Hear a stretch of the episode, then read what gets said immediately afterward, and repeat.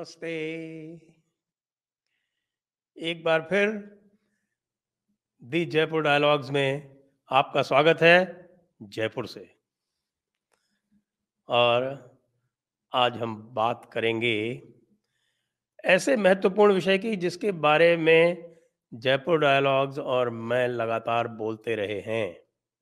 और वह कार्य अंततः होने वाला है, ऐसा लगता है क्योंकि उसका आरंभ हो गया है। जी हाँ हम बात करने जा रहे हैं सिंधु नदी समझौते की, जिसको कि इंडस वाटर्स ट्रीटी के नाम से जाना जाता है। ये इंडस वाटर्स ट्रीटी क्या है? यह इंडस वाटर्स ट्रीटी भारत और पाकिस्तान के बीच में 19 सितंबर 1960 को हस्ताक्षरित किया हुआ एक दस्तावेज़ है। एक ट्रीटी है। एक समझौता है। और इंडस वाटर्स ट्रीटी कराची में अयूब खां और पंडित जवाहरलाल नेहरू, इनके दोनों के बीच में हस्ताक्षरित हुई थी। और इस हस्ताक्षर करने के कई कारण थे। उसमें से एक कारण ऐसा बताया जाता है कि पंडित नेहरू ऐसा सोचते थे कि यदि वे इस ट्रीटी को हस्ताक्षरित कर देंगे तो पाकिस्तान जो है, वो फिर चीन के साथ यदि भारत का कोई युद्ध होता है तो उसमें वो तटस्थ रह जाएगा। यह वैसे तो उनकी खाम ख्याली थी, क्योंकि पाकिस्तान ने पूरी की पूरी शख्सगाम वैली जो थी, वो चीन को उसके बाद हस्तांतरित कर दी। ये शख्सगाम वैली जो है, वो गिलगित बाल्तिस्तान में हुआ करती थी। और शख्सगाम नदी क्या ये नदी की ये घाटी है, और यारकंद जो बड़ी नदी है, तरीम बेसिन की चीन की, उसमें जाकर ये मिलती है। और इस पूरी घाटी को लगभग छह हज़ार स्क्वायर किलोमीटर से अधिक क्षेत्र को इन्होंने चीन को दे दिया। यह कहते हुए कि ये जो नदी है शख्सगाम नदी, और ये जो शख्सगाम वैली है, ये वाटरशेड के चूँकि उस तरफ़ है और ये इसका जो पानी है, वो जाके तरीम बेसिन में ड्रेन होता है, इसलिए चीन का कहना सही है। और चीन ने भी ये भी इनकी जो हस्तांतरण हुआ था, वो एक फ़िज़िकल हस्तांतरण तो हो गया था, साथ में ये भी था कि इसका जो है फाइनल निपटारा तब होगा जब भारत और पाकिस्तान के बीच में जम्मू और कश्मीर का मामला पूर्ण रूप से सुलझ जाएगा।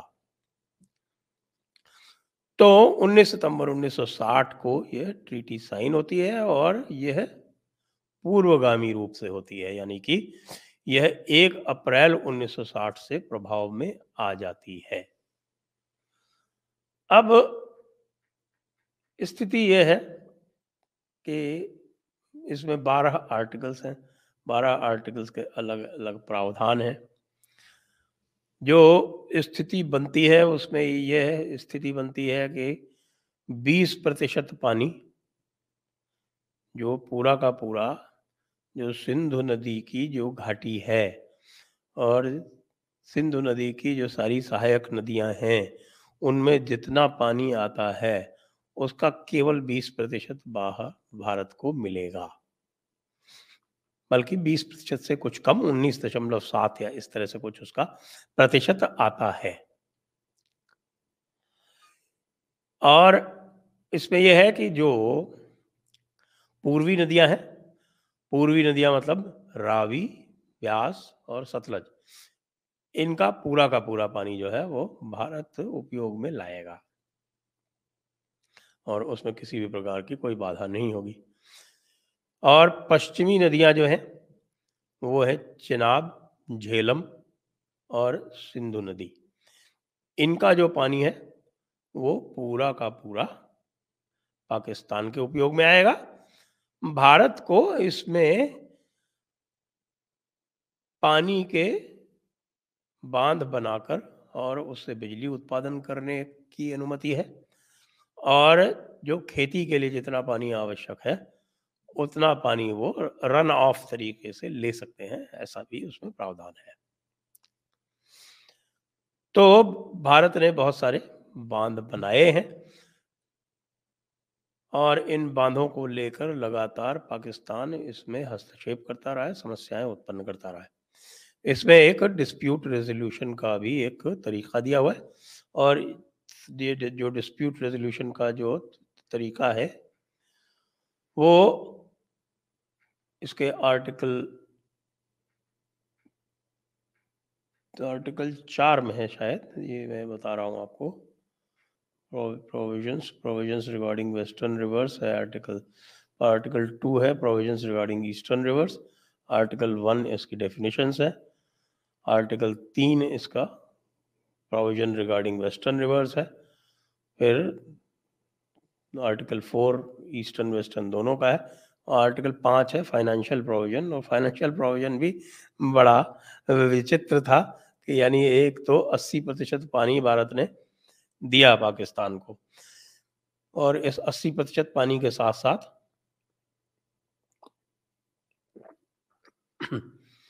भारत ने 62 मिलियन पाउंड जी। 62 मिलियन पाउंड भारत ने पाकिस्तान को देने का एक स्वीकारोक्ति की, कि भारत पाकिस्तान को बासठ मिलियन पाउंड और देगा। अस्सी प्रतिशत पानी देगा, साथ में बासठ मिलियन पाउंड देगा। और उस समय का बासठ मिलियन पाउंड आज के युग में आप करके देखें तो जो है बासठ मिलियन पाउंड यानी कि छः पॉइंट दो करोड़ पाउंड स्टर्लिंग जो है, हमारे लिए आज छः पॉइंट दो खरब, यानी कि छ को एक आप सौ से और गुणा कर लीजिए, यानी 600 खरब रुपए छ सौ करोड़ रुपए आज के युग में वो होगा।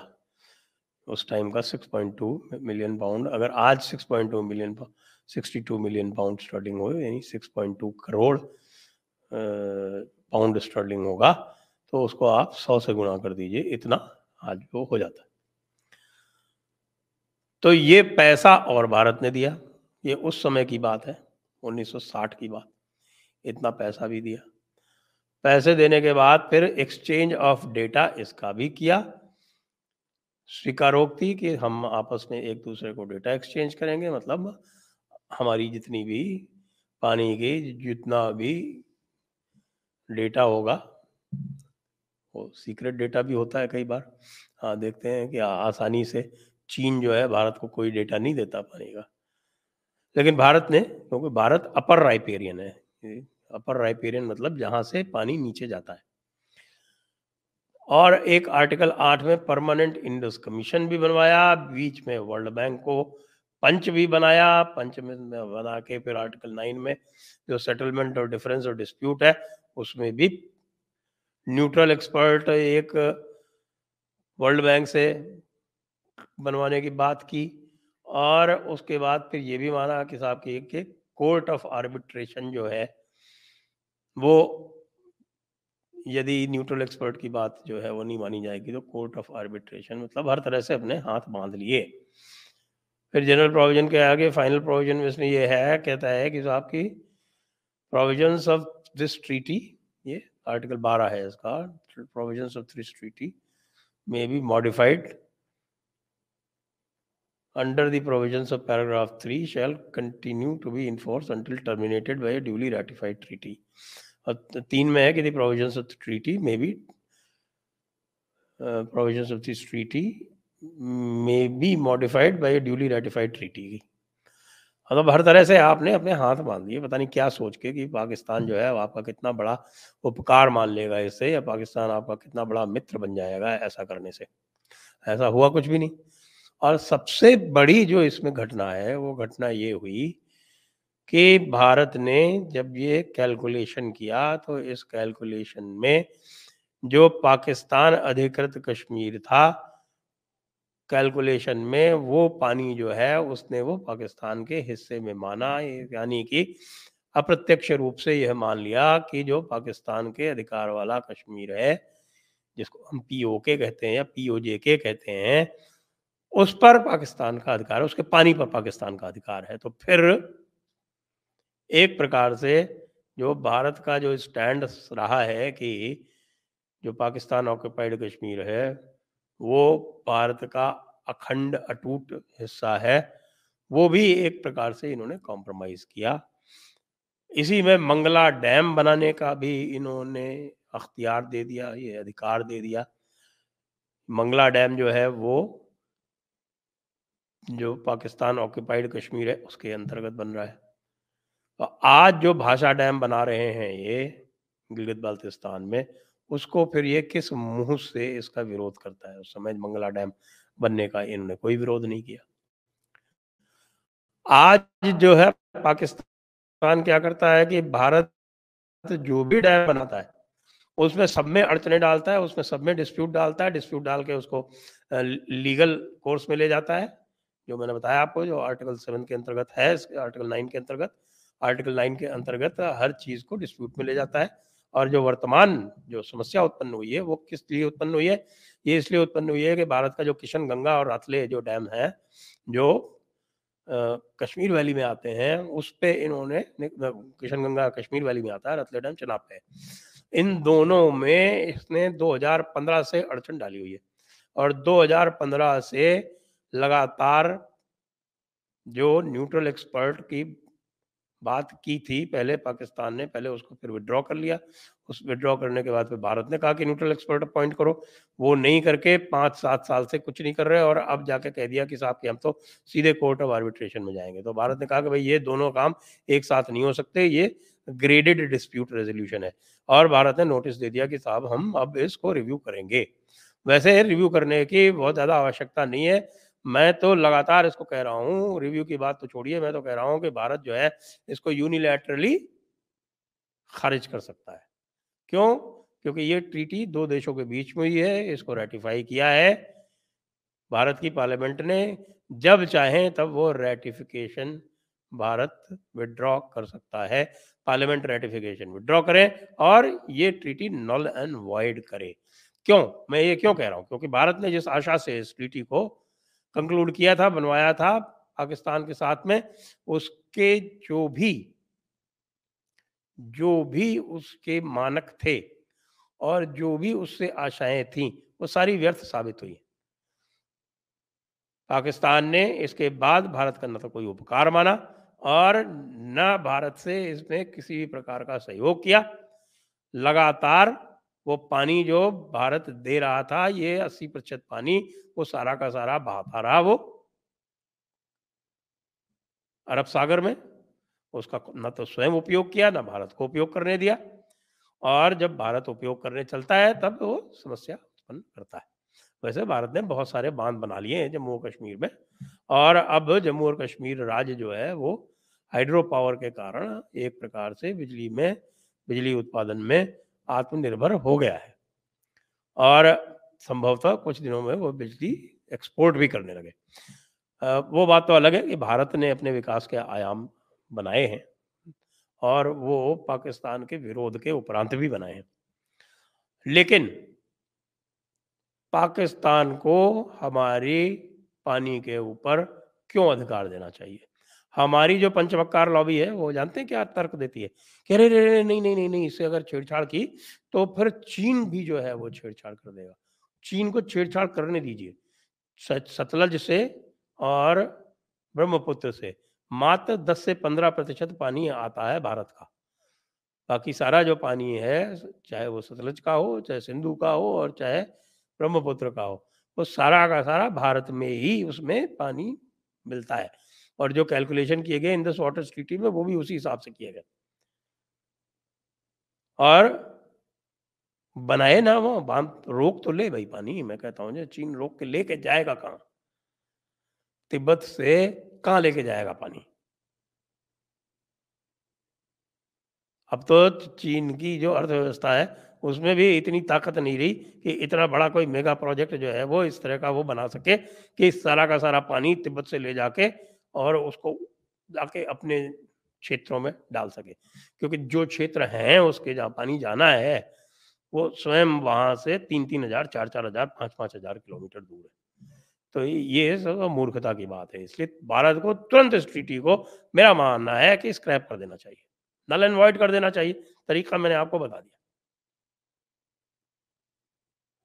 एक तरफ़ तो चीन जैसा देश है, वो पार्टिसिपेटेड आर्बिट्रेशन में United Nation commission on law of the seas UN CLOS UN CLOS की ट्रीटी का सिग्नेटरी है चीन। फिलीपींस ने उस ट्रीटी के अंतर्गत उसके उसके साथ में आर्बिट्रेशन किया, चीन हार गया, उसके बाद भी उसने नहीं माना। क्या कर लिया किसी ने चीन का? ये अंतरराष्ट्रीय समझौते हैं, जब तक आपस में विश्वास है तभी तक चलते हैं। न्यूक्लियर ट्रीटी की थी ना? अमेरिका ने ईरान से। ओबामा साहब करके गए थे ट्रंप आए खत्म कर दी। ये अंतरराष्ट्रीय समझौतों में उसको जो है वो लग, इस तरह का कोई ब्रह्म वाक्य मान के चलना ये भारत की एक बहुत बड़ी गलती रही है और बार बार उसको तरह तरह भांति भांति के प्लेटफॉर्म से बार बार इस चीज़ को स्वयं अपनी ओर से कहते जाना। अभी भी ये दोबारा कहेंगे मैं बता रहा हूँ आपको। कि भारत की तरफ़ से इस तरह की आवाज़ें कुछ लोग उठाएँगे? मंत्री, नहीं नहीं नहीं नहीं नहीं नहीं, देखिए, ये तो हमारे लिए तो ये बिल्कुल पत्थर की लकीर है, इसमें तो कोई परिवर्तन नहीं हो सकता। क्यों नहीं हो सकता? इसको तो तुरंत समाप्त होना चाहिए। जो रिव्यू का आपने दिया है वो ठीक है। रिव्यू का मामला लंबा है। इसको शॉर्टकट कीजिए। पाकिस्तान टेढ़ी पूछ है कुत्ते की, वो नहीं सुधरने वाली। इसको समाप्त किया जाए, क्योंकि पाकिस्तान ने न केवल असहयोग किया है, अपितु जो पानी उसको मिला है, उसको बर्बाद किया है। चिनाब का पानी भारत पूरी तरह से उपयोग में ला सकता है और ये एक पिछला एपिसोड में कर चुका हूँ इसमें मैंने बताया है कि कैसे चिनाब का पानी सलाल के आगे और ब्रिज बना के उसको और लाया जा सकता है और जो बगलीहार डैम है, वहाँ से पानी लाया जा सकता है, टनल्स बना के। और बहुत आसानी से उसको फिर ये इधर रंजीत सागर में डाल के और पानी और एक्स्ट्रा जो है वो पूरा का पूरा जो राजस्थान का जो भी क्षेत्र बचा हुआ है या पंजाब, हरियाणा का कोई क्षेत्र बचा हुआ है तो वहाँ भी पानी पूरा डाला जा सकता है। ये अलग बात है कि पंजाब ने उस पानी का इतना दुरुपयोग किया कि अब पंजाब में जहाँ नहरें हैं, वहाँ पर सेम की समस्या होगी, सेम मतलब वाटर लॉगिंग की और जहाँ नहरें नहीं हैं, वहाँ उनकी देखा देखी उन्होंने अपनी वाटर टेबल जो है, वो इतनी नीचे कर दी है कि डेजर्टिफिकेशन होने वाला। खैर, वो दूसरे विषय हैं, उन पर भी बात नहीं करता। अभी तो मैं केवल ये कह रहा हूँ कि मैं स्वागत कर रहा हूँ इस बात का कि भारत ने आर्टिकल ट्वेल्व के अंतर्गत इस ट्रीटी के मॉडिफिकेशन के इस ट्रीटी के रिव्यू करके इसको मॉडिफाई करने के लिए नोटिस दे दिया है पाकिस्तान को। और मैं पूरी तरह से आप लोगों से अनुरोध करूँगा कि आप लोग भी दबाव डालें कि इस ट्रीटी को रिव्यू करने के लंबे प्रोसेस में ना पढ़कर इस ट्रीटी को तुरंत समाप्त कर देना चाहिए, क्योंकि पाकिस्तान जो अपनी ट्रीटी है, जो पाकिस्तान ने भारत से लियाकत नेहरू पैक्ट साइन किया था, उसके अंतर्गत जो उसने कहा था कि माइनॉरिटीज को प्रोटेक्ट करेगा, उसको पूरी तरह से उसने उसका वायलेशन किया है, पूरी तरह से उसका अतिक्रमण किया है और वहाँ पर हिंदुओं को लगातार न केवल प्रताड़ित किया जा रहा है, संवैधानिक रूप से भी उनको दूसरे दर्जे का नागरिक बनाया गया है, उनको बराबर के अधिकार नहीं दिए गए हैं, वहाँ पर ज्वाइंट इलेक्टोरेट नहीं है। हर प्रकार से हिंदू जो है, वहाँ पर दूसरे दर्जे का नागरिक बनकर रह रहा है। एक प्रकार से जजिया दे रहा है, प्रताड़ित दे रहा है और साथ में अपनी बहन बेटियों को खोता जा रहा है इन इस्लामी दरिंदों के हाथों। तो मैं आपसे आग्रह करूँगा कि इसके कमेंट्स में आप अपने सुझाव दें। आप ये बताएँ कि आप मेरी इस बात से सहमत हैं या नहीं है। और यदि सहमत है तो आपके पास जो भी सोशल मीडिया का अस्त्र है, उसके सहारे आप इस रिव्यू का समर्थन करते हुए प्रधानमंत्री मोदी से ये कहें कि एक कदम और आगे बढ़िए और इसको नल एंड वॉइड कीजिए। और कारण भी बता सकते हैं, जो मैंने आपको बताया। इसलिए आप सभी लोगों को बहुत बहुत धन्यवाद देते हुए जय हिंद, वंदे मातरम।